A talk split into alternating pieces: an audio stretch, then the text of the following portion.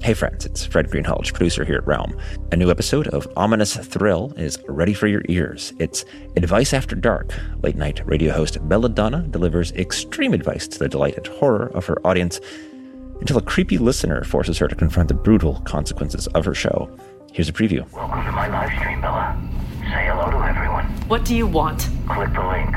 Watch along. I'm not clicking links from psychos. You put that trash on the radio every night and I'm the psycho. You sound like you need help. I'm not one of your fake callers. My show is very, very real. Do you want to know what it's called? No, I don't. It's called Belladonna Gets What's Coming. Starring you. What? It's really starring me, but it's all about you. And you'd be surprised how many people want to watch you get what's coming. I called the police. They'll be here any minute. Yeah, well, we should be done before they get here. Find Ominous Thrill out now, everywhere you listen. Greetings, adventurers. Before we begin today's tale, we'd like to talk about our sponsor for a service that is both useful and important. We speak, of course, of NordVPN. NordVPN is a virtual private network application, basically a magic item with infinite counterspell scrolls that can work against the scrying factions of the interwebs and various protective charms that keep your virtual communication pigeons and messages safe. In a technical sense, it establishes a secure connection to a remote server in the astral plane and allows you to access so much more content from across the world and greater multiverse. We set up our podcasting business while we still lived in the U S, but after moving to Germany, we saw several problems arise we hadn't expected. Some of the things we needed on a daily basis are region-locked to the U S, like our banking. So we started using a V P N to securely log onto the banking website until we could talk to our bank about the issue.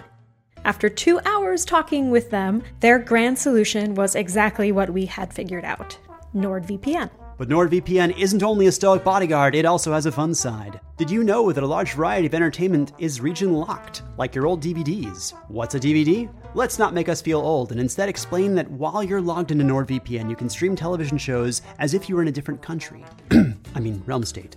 So you might have access to an entirely new lineup of great entertainment from services you're already paying for and subscribed to.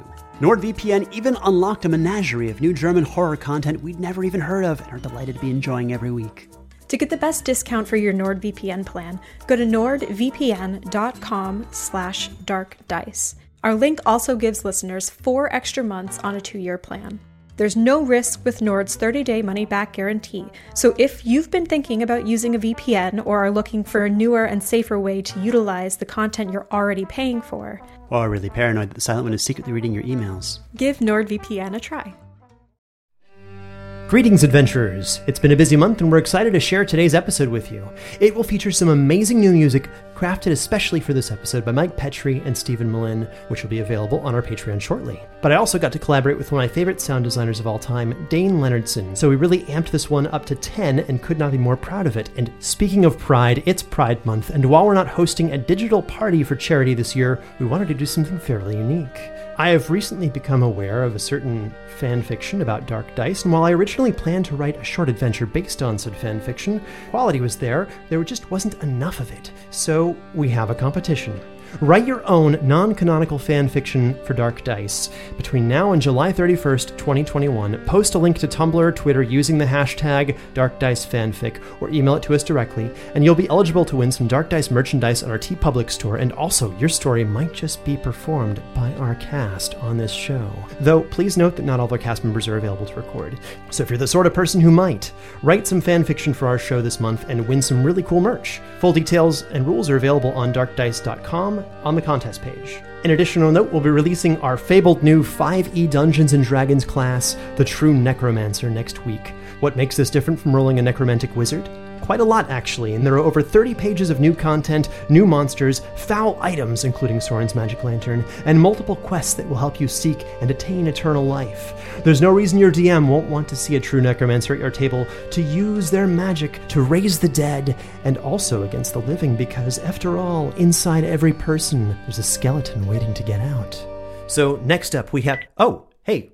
Oh, hey. Hey, Russ. How are you doing? I'm good. How are you, Travis? F- fancy meeting you here. I, I know, in, in, in the internet. What brings you here? I was just finished recording my show, and then as you hit end call on Zoom, it boop, boops you over to an, a new show. And obviously today, that's that's yours. Oh, well, well, we're gonna we're gonna play some Dark Dice today. I love it. So, so what are? Uh, well, this is the voice of Ildrix, Russ D. Moore, fantastic podcast creator. What uh, what show are you working on right now? Well, the show is called Facing Fate, and the new season that we've just started dropping on June fourteenth is called Black Knight, and it will be releasing every Monday for the next ten weeks or so. Oh, you got a new season, so it's like story-based seasons on the show? Each season is a new genre, new world, new characters. Uh, completely separate, or are they, from the rest? It's very well edited, I might add, as well. Thank you, thank you. What's what's the story? What's okay. the story? What's the hook? Hook us in. So, it's a show within a show, Travis. Inception. Follow me on this. It's, we're going to go on a journey before we even get to the journey. Each show starts with a with a regular demon family, just sitting down to watch a watch a primetime reality T V show, much like one would do in, in the regular world. As a demonic family does. This T V show brings in unsuspecting humans who are joining a contest to be the world's greatest live-action role player. And then, as you go through the season, the stakes rise. So it becomes more deadly. Yes, yes. A show within a show. A show That's, within a show. The stakes get so deadly. If, if you followed us this far, then Facing Fate's for you, and we hope that you come join us over there. And it's available wherever we find podcasts? Anywhere you find podcasts. Just search for Facing Fate, or visit us at facing fate dot com. Fantastic. So to summarize, support us on Patreon to get access to cool music, check out Russ's new season of Facing Fate, and try out our new True Necromancer class on either our Patreon or on drive through R P G dot com. Now, let's get started. A story of monsters, mystery, and myth, and the four adventurers who have banded together as heroes and as friends. And then he hears Val's voice from above, and then he basically feels better. Yeah. Who come together to make the world a little safer for their fellow mortals. Large creatures. I brought Hody! Yeah. Yeah. We can't put yep. Hody in danger. Well, I guess it's hero time. Reckless Attack is a weekly, collaboratively built and character-driven D and D fifth edition actual play podcast. Join us at our table as we explore a homebrew fantasy world whose future is built on the mistakes of the past. A story of ultragiants and saints, legends and rediscovery, and stacks of frogs. Checkers is building his own Ewok village. Yes, he is. uh-huh. Check us out at reckless attack dot com or wherever you listen to podcasts.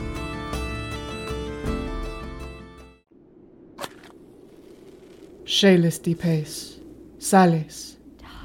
Do you seek him? Do you seek him? Do you seek him? Do you seek him? Do you seek the nameless god? You have found yourself among those who roll the dark dice. What you are about to hear happened long ago. A story brought back from the edge of oblivion, dutifully transcribed, and enhanced orally to better captivate your attention. Previously, a team of adventurers survived their own executions at the hands of elves. Still within the dead pines, miles from civilization. Not all is what it seems.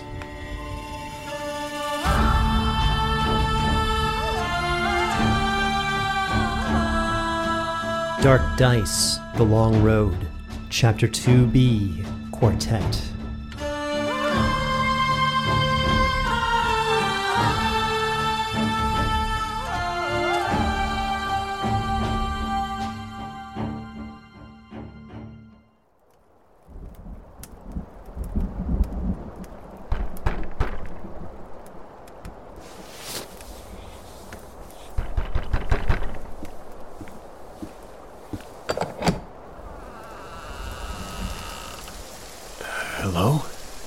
Anyone out there? Down here. Oh. Greetings, and excuse me. Um, I'm I'm sorry for waking you, but I'm looking for the monster hunter. Do I have the right barn? Yes. Um, I'm sorry. The uh, owner of the farm said it was all right for me to stay here while he's out visiting family in Lopovichil. No, that's fine. Barn, tree, or manor. I'm here to inquire about your services, not question why you're sleeping in Old Man Rizzo's barn.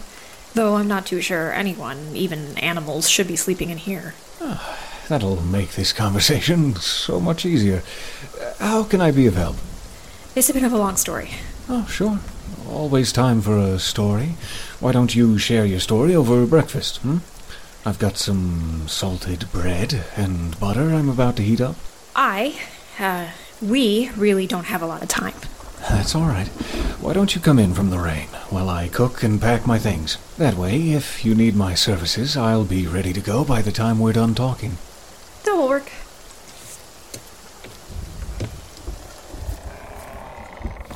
I'm Sister Tsavorite Cavernsfall of the Temple of Eluvian. Thank you for inviting me into... out of the rain. Very nice to meet you, Sister. I'm... Uh, Carver... No. so, uh, my name is Soren. Soren Arkwright, uh, of the Bright Vale. Well met, Arkwright. And I'm guessing that's Daisy, Meeks, Enzo, and Butters. Yes, though not in that order. Uh, Butters is the large one, with the most copper in his horns. Hmm, copper-coated ibex. Dwarven mine copper is still the superior product, but I can see the appeal. Sorry, distraction. Oh, that's quite fine. Salted toast? No, thank you. We need to discuss your services. Sure, sure. You are a monster hunter. So I'm told. This is serious. Are you actually a monster hunter? I... I... I don't like to think that I go out of my way to hurt things, but unfortunately, sometimes that is exactly what I'm asked to do by cute townsfolk like yourself. Adult dwarven women do not particularly enjoy being called cute, Mister Arkwright. Neither do paladins of Eluvian with a rather strong backswing. Oh, no, I... um... I'm sorry. I'm sorry. I can see that it didn't come across the way I intended, but I meant no insult by it. Frankly, I'm just not used to being the tall one in a room. It's been happening more and more. I travel around these parts. I'm sorry I overreacted. I just don't like being called cute. This is as tall as I'll ever be, and among the humans of the temple, it can be rather irksome. Absolutely. Noted. So you were explaining that you are, in fact, a monster hunter. Yes, I've killed quite a few terrible beasts in my time. Flayers, elves, the odd rowdy giant, a few undead rattlers, husks, and more yet. Creatures unnamed and unknown to living men, and terrible fiends that make their nests deep within the earth. It's all the same to me. I'm asked to tread into the deep unknown and hunt the very things that prey on communities such as this one. Mm. Red? No, thank you. Mm. Your services include tracking? Yes. Mm. Pseudo-ornity? Mm. It's the perfect mix of sweet and uh, salty. Mm. I know this sounds basic, but here, try a bite with a slice of avocado. Mm? In a minute. We really don't have time for avocado toast, Arkwright. Mm. My purpose for being here is to ask for your assistance. Oh? Last night the children went missing. Your children? What? No, I don't have children. Well, I, I didn't want to assume. No, the children of this village. Oh, that makes a lot more sense. How many of them are missing? Fourteen in total. And how long have they been missing? Since last night. All of them just seem to have vanished. And you're sure they're not uh, playing a prank or, you know, having a surprise party for someone? A week ago, I received a note. It said to stop construction of the temple I've been building, or there would be consequences. It also said that a great quiet would darken the hearts of the village. Can I... Can I see it? I... Uh, I kind of burnt it in a rage. Um... Some of the villagers don't appreciate Eluvian's teachings, yet uh, I didn't think them capable of violence or kidnapping, especially against their own neighbors. I thought maybe they would attempt to, I don't know, just steal the bell, pull down some rafters. Hmm. It seems like the children might really be in danger then. Yes, which is why I'm here. I'm going to be part of an expedition to find the children, and we need a skilled tracker. I would be an ideal candidate.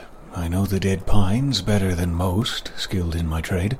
We can offer you four gold per day, and with Eluvian's guidance and a little bit of luck, the entire journey shouldn't last more than two or three days. That's, um, all the gold the uh, grieving villagers put together, then? Yes. Uh, we can make it five gold per day, but that's, that's it. Pulling from the coffers. We just want to get the children home safe. Hmm. I have a counteroffer. Instead of gold, I'll track the children if you'll share a meal with me after we get back. An actual meal, ideally with friendly conversation. No funny business. Avocados optional, hmm? You know I'm not a skilled chef, right?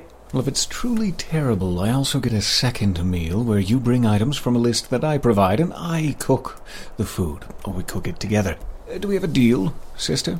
You're getting the worst side of the coin, but yes, we have a deal. Good.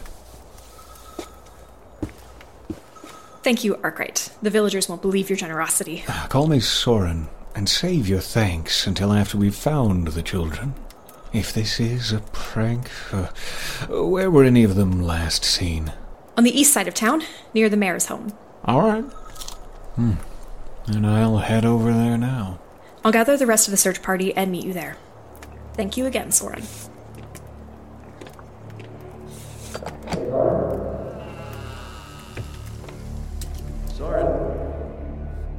Soren, are you, uh, are you okay? You stopped walking.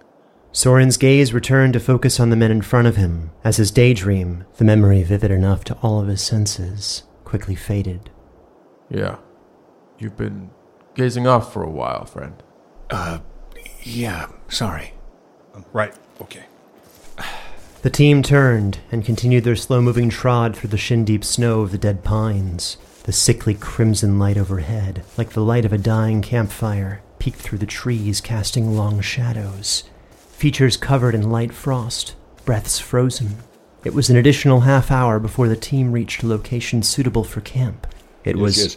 Uh, excuse me. Hey, what? I'm going to uh, just be gathering gathering some wood. Uh, forgive me if I uh, inadvertently uh, hum to myself a little elven tune of which I'm fond. Okay. Um, Please forgive me if I indulge. Oh,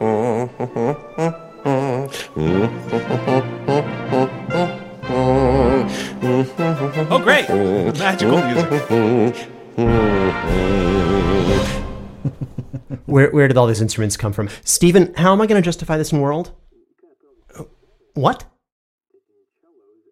Gotcha. Uh, our music team says uh, Jeff's character now has one level in Bard, I guess. Uh, are you guys sure about that? Okay, if you and Michael do it. All right. Gotcha, okay.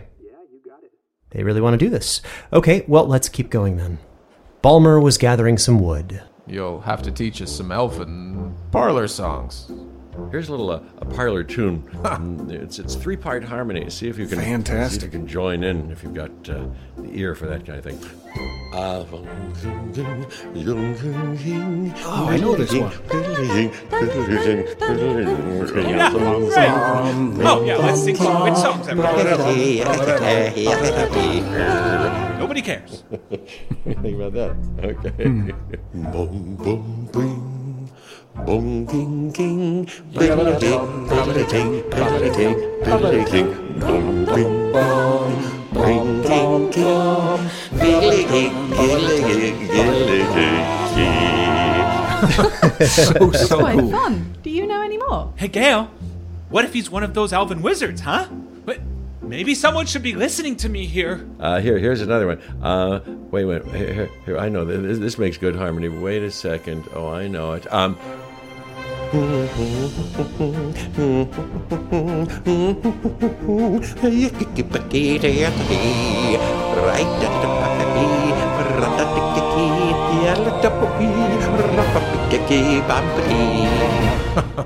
Sorry, I, I did it. I knew I was going to do it. No, I'm quite enjoying this. That was awfully strange even for us. Stupid magical music. See what I mean? Awfully strange, he says. We're already beset with elven magic. Okay. Balmer, who stated that he was a skilled woodsman, began a search for viable branches with Ildrix, while Glom, Gale, and Soren set up a camp area, clearing out the snow. Yeah, I'm just gathering wood, and, uh... What?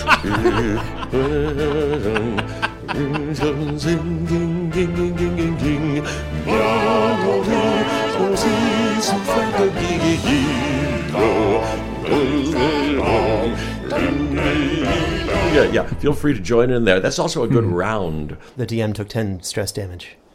Moving on. As Soren prepared kindling, he reached for his dagger, that cursed blade of crimson and steel, noting its strange absence from his belt. Soren began to check his pack, his lantern, the place where he normally kept a lantern. No, where was it? Soren frantically searched for a few moments until he realized he did not desire the dagger, but rather was searching out of habit, out of fear, that accursed blade which had always found its way back to his hand, which seemed to whisper gently for more blood, was no longer on his person. This strange and simple revelation allowed him to recover ten stress damage as the burden of the blade's curse was finally lifted, or perhaps more aptly, shifted to some other unfortunate soul. Oh. Twenty minutes later, without the aid of magical music, the team found themselves before the warmth of their campfire. The muted quiet of the woods put them almost at ease as their immediate tasks were completed, and they could now relax, as much as one could within the creeping fog and the shadows of the dead pines. So, um... yeah, hey, fog is starting to roll in. Uh, despite my recent captivity, I, I I can take first watch if y'all need to rest. I don't mind uh, staying up with you if the others need some sleep. That would be wonderful. Um, as you as you need rest, wake me and I will take second. Glom moves as far to the edge as he can and mutters, "Great. The witch and the zombie are going to keep first watch." I look down at my hand color, a little injured by that comment, but not much. I'm not letting it show. Just just yet. But that does bring up some questions for later. Gale follows Glom and gives him a bit of a kick on the foot. What? Just behave, for goodness sake. Okay, fine. He is evil, I'm just saying for the record. I didn't say anything. We've had a long week of tracking and following the elves, so a rest sounds wonderful. As the night grew darker, please knock off one day's trail rations, as it's assumed that everyone begins eating at this point in time unless otherwise stated. Speaking of assumptions, uh, Glom sort of sidles up to Gale. Um, Gale, uh, can I uh, borrow one of your trail rations? I uh, didn't bring any again. Here you are. And she'll pass him one of her rations while she's eating. Where I come from, it is often customary to tell a story when sharing a meal together. And as Glom is eating, Balmer is eating, and Soren is very interested in his hands at the moment, I will share a story that I have heard. Are you familiar with the story of the human who unified your realm states roughly five hundred years ago? The Realm Weaver. Ah, I see. You have already heard that one. Uh, let me try something different. So, I have studied the arts of breathing quietly and thinking for some time, uh, meditation. And while I do not consider myself an expert, I traveled a great distance from my home in hopes of learning more about myself and others, and also so I might better understand all of creation. Yeah, uh, please save your interjections until I'm done, as I do not wish to see food fall from your mouths. Okay. Thank you, Glom. As I was saying, there is a, a story, perhaps, that I learned from a peaceful village I stayed with in my time in the mountains. As a tribe skilled in the arts of peace and breathing, they told me a story I had not heard, and it is one that I will now share with you. Many years passed. One of the village elders, skilled in the art of breathing peacefully, fell into a deep trance. This story is about his trance. The man's name was, oh, let's call him Mortimau, because he was human. Mortimau was beloved in his village. And so skilled at peace was he that he'd never killed anything in his entire life. Mortimau had never eaten flesh from any beast, and it was said that not even the bugs where he lived would accost him or drink of his blood. Having lived among the villagers, I questioned the truth behind that statement, but all within the village agreed that Mortimau was peaceful and trusted by all animals, and when he walked, it was without fear. One day, after a long human lifetime of peace, breathing, and humility, I think that's uh, thirty years, old Mortimau was ready to learn more about the ways of peace and enter a deeper meditation beyond that which most humans ever hope to achieve. They began to send their very soul through the spiritual planes, the realm of ghosts, gods, and other creatures from which Mortimau hoped to share and gain wisdom that could help his people. You see, his village had experienced a terrible drought that had harmed their crop. I probably should have led with this part, and that is why Mortimau traveled to the realm of spirits to seek out the great spider god, Ferati, who could grant wishes and make dreams real. Oh, and a point of clarification, Mortimau was actually not male nor female. Their village had a word for this that I, I do not remember, but I will continue the story because I'm getting caught up in the details. Mortimau walked, or rather, their spirit traveled in the way spirits do, for many miles. You see, while their physical body was old and frail, their spiritual one was kind of like a taller version of Glom, but stronger and with less pimples. Mortimau shone with a magnificent black aura that glimmered like twilight before a sunrise, and while their hands were soft, they had the strength of a gentle titan. These spiritual features carried them toward the peaks of the great mountains, where the first dragon waited with hungry anticipation. Mortimau knew that this dragon had previously vowed that no man would pass over those cold peaks, because some of the villagers had met a swift end there in attempts to find food. But unable to delay their journey by walking around the mountains, Mortimau had hoped to find a way through them as a spirit. The journey was difficult, and Mortimau began to hunger. Mortimau had brought food of sorts, yet they steadfastly refused to eat it, instead giving their meal to a shrine they had visited in their youth, to the great stone goddess, Telega, who was impressed by Mortimau's discipline, and no sooner than Mortimau left the food and prayed to her for guidance, that a group of dwarves emerged from the stone face of the rock, having just finished a decades-long tunnel through the mountain. Mortimau smiled and walked through the dwarven passages unseen, for they were still a spirit. When they reached the other side of the mountains, Mortimau traveled for another day on the surface, unable to find sustenance, when they came upon the grand river of souls, overflowing and raging midst a terrible storm. Mortimau had to swim through, for there was no boat nor bridge that could carry them, and they could not wait for the storm to end, so great was their mission. So swimming through the great river of souls, they could feel the emotions of loss, longing, and love that all creatures who live and once lived felt. And though they were certainly hungry, and the spirits of red-spined trout were swimming upriver in massive quantities easy enough to catch and consume, Mortimau did not eat the spirits of the fish that passed them. So the twin gods, Elditch and Nelditch, turned their gazes away from Mortimau, who could not be tempted, and allowed him to pass the treacherous waters. Mortimau was famished as they reached the river's edge, and they passed through the plains and swamps, but still no food, not of flesh, could they find on their path. Having heard Mortimau from her divine siblings, and seeking to test him, Agala, goddess of fire, the source of all flame, appeared to him in the form of a strong and very insistent woman bearing spiritual food, the meats of animals and beasts already slain. Surely Mortimau would accept the flesh of a creature already slain by another. She offered these to Mortimau freely, seeking to test their resolve and cognitive dissonance in the face of starvation. Mortimau looked at these delicious baskets of cured meats, a splendid assortment with rare seasonings and samplings from every kind of creature imaginable. Even though they could not recognize the meats, Mortimau could smell their flavor and the strength that the meat's consumption would bring them. Even just one bite would have been more than enough to refuel their spiritual strength.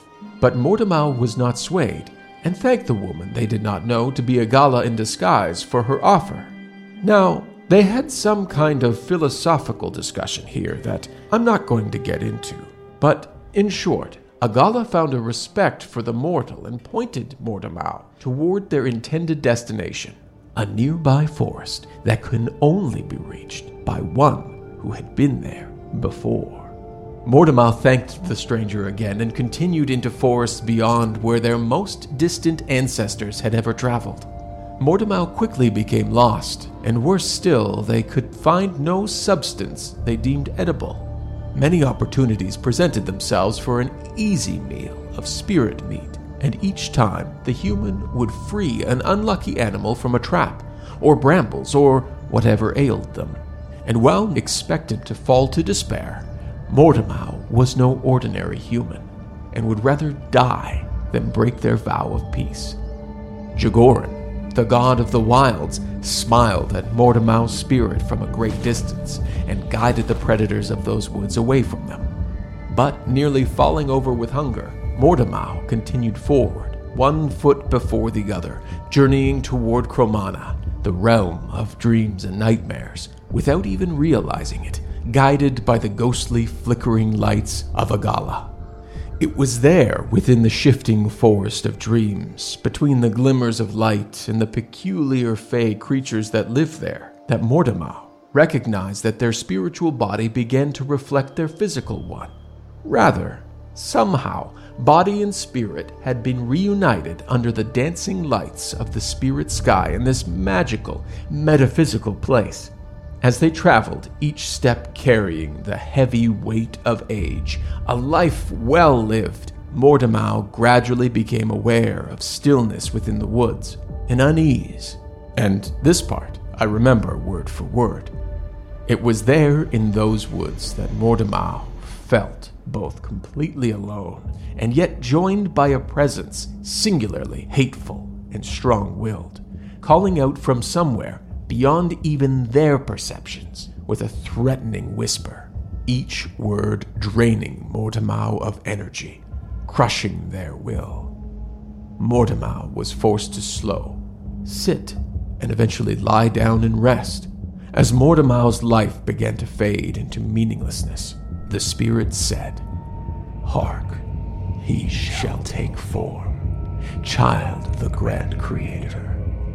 The bell of bone will toll twice, heralding his arrival. Welcome, then, the first child of fair Nuim, with gifts of flesh and blood. None can stop his triumphant march, as his host consumes the flesh of friends and delivers him from Cromana. Thought, will, given form, our formless lord, the never-born god. Thought, will, given form, prepare for the never-born god." It rhymes slightly better in the original tongue, I'm told. Uh, infernal, I believe, and as the old human strength gave out, Mortimau used their last breath to pray to the gods for the future of their village. But as their breath ended, another came, and a figure stood over Mortimau, shielding them from the corrupting words. Eluvian himself, the god of suffering, lifted Mortimau's body and carried them the final few miles to the temple of Ferati, where the spider god waited, eager to meet the mortal that had gained the admiration of her siblings. Mortimau was themselves still unable to speak, being so weak. So Eluvian, who had followed their journey with great interest, told Dreamweaver the story of Mortimau and their people, and of the journey undertaken. So moved was Ferati, the weaver of fate, that she made Mortimau's dream a reality, and in a blink, Mortimau awoke in their village, which was now firmly within a sturdy fortress crafted by Telega, its grand stores filled with bountiful harvests by Jigorin, and a new river of fresh water running directly beneath it, and like their reborn village, Mortimau awoke in a new body, young of flesh, but old of spirit, given a second life by the gods. Mortimau became known as Kalad the Wise, and the entire village still lives within the walls of their fortress and does not eat meat. Soren, Soren. Soren, are, are you awake? Soren. Uh,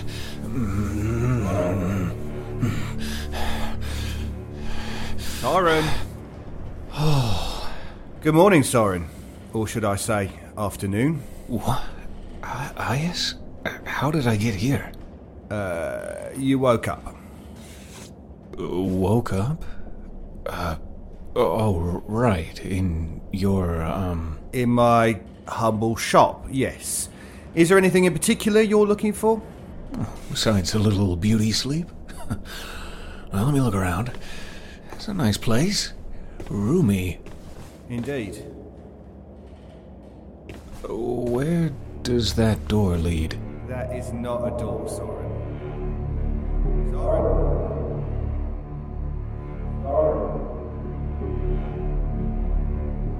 Soren? Soren? Oh. Good morning, Soren. Or should I say, afternoon? What? Ayus? How did I get here? Uh, you woke up. Woke up? Uh... Oh, right. In your... Um... In my humble shop, yes. The exact words you used were, well, there's only one bed. But I thought that this was also an inn, you know, with, with enough beds to use as a, a unit of measurement, should a map be drawn of it? That's one way of putting it. Mara wasn't lying about you. Uh, who's Mara? The laundress, but that's not important. Is there anything in particular you're looking for, Soren? Uh... It's so strange. I don't remember being here before. That's what your father said last night, along with, I've had worse. No, but seriously, this place is really nice. You should be very happy with it. I know I would be. I would be if it hadn't been stolen from me. Stolen? I'd rather not talk about it if it's all the same to you. I've been on the road for days now and... Oh, fuck. I'm just getting depressed. But seriously, this place is really nice. You should be very happy with it. I... Uh, except for the blood-covered gear covering the shelves. Oh, well. Beggars can't be choosers. Did they beg? Or did you kill them while they slept? Did you notice that I got a houseplant? Oh, great placement. Now, that'll catch any water if the roof leaks again. Uh, wait, are we in a... different inn? In a different inn. Punny. Uh, does, does this mean that I won't get to see you again? Soren, I'm sorry to tell you this, but you died. Died, died, died, died. Soren, Soren, Soren, Soren, Soren, Soren. Soren. Oh. Good morning, Soren. Or should I say... afternoon. What? Ayus? How did I get here? Uh, you woke up. Woke up? Uh, oh, right. In your, um... In my humble shop, yes. Is there anything in particular you're looking for? Uh, that's a complex question. Am I... Do you know what's going on?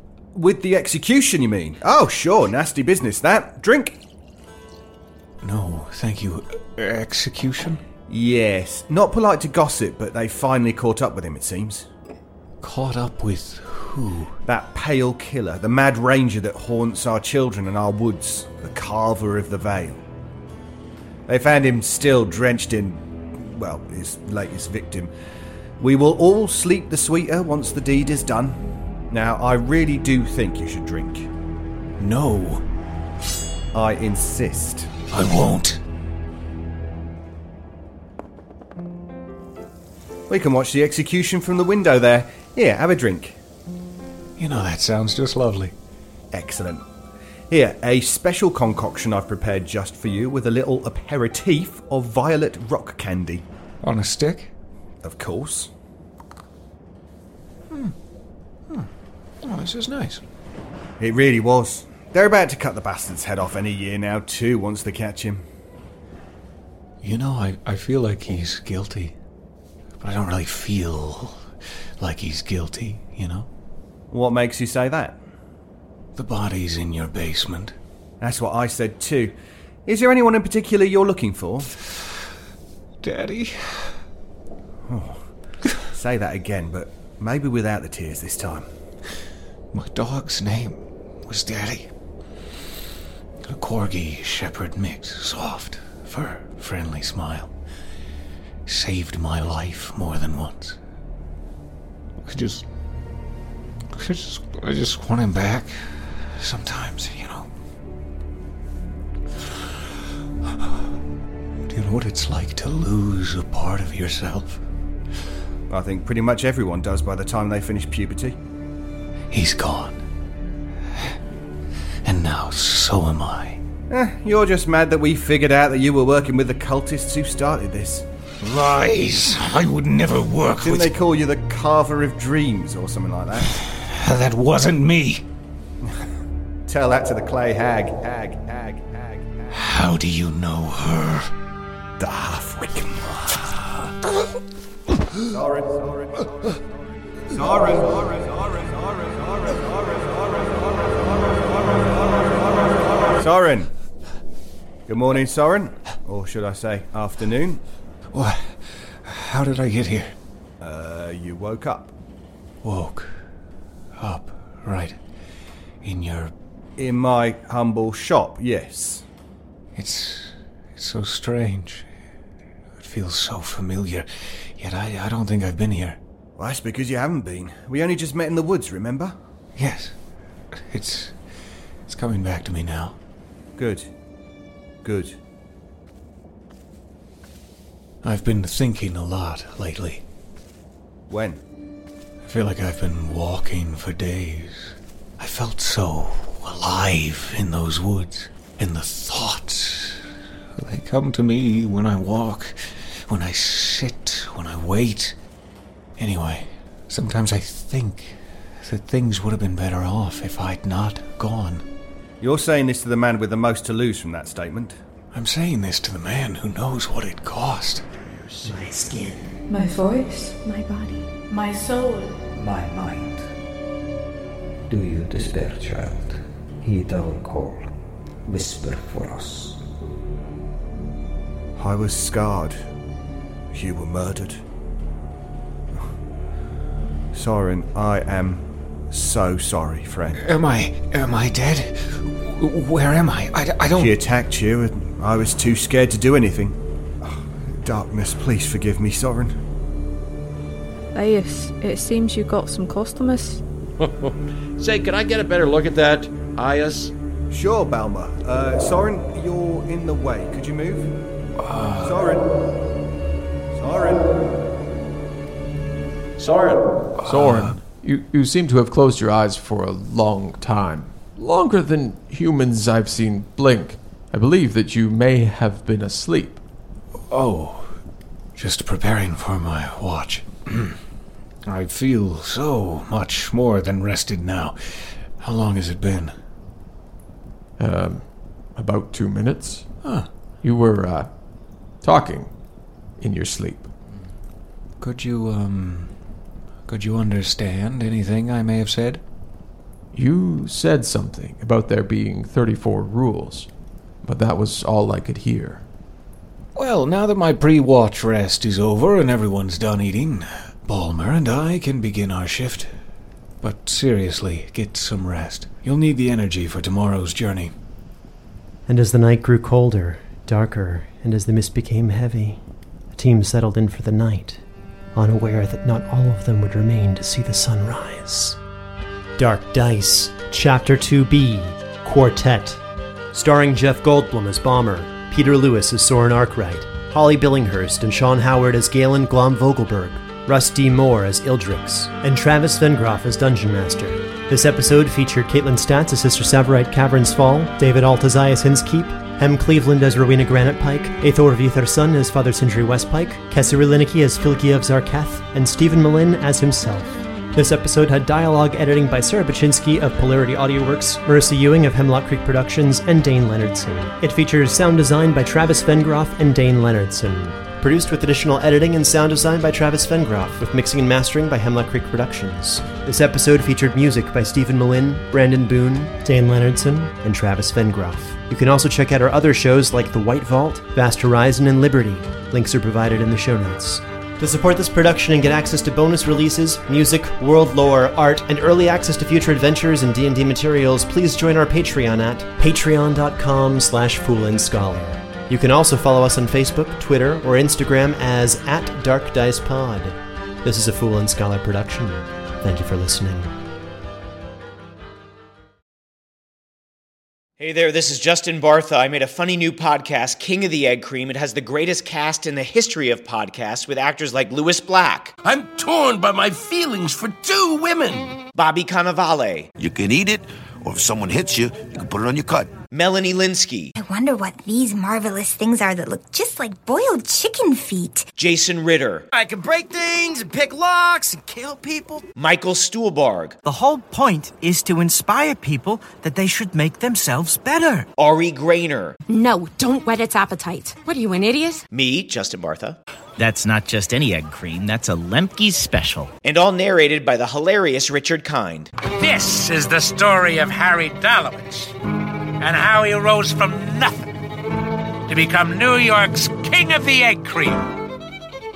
So if you like funny true stories, come listen to King of the Egg Cream, available wherever you get your podcasts.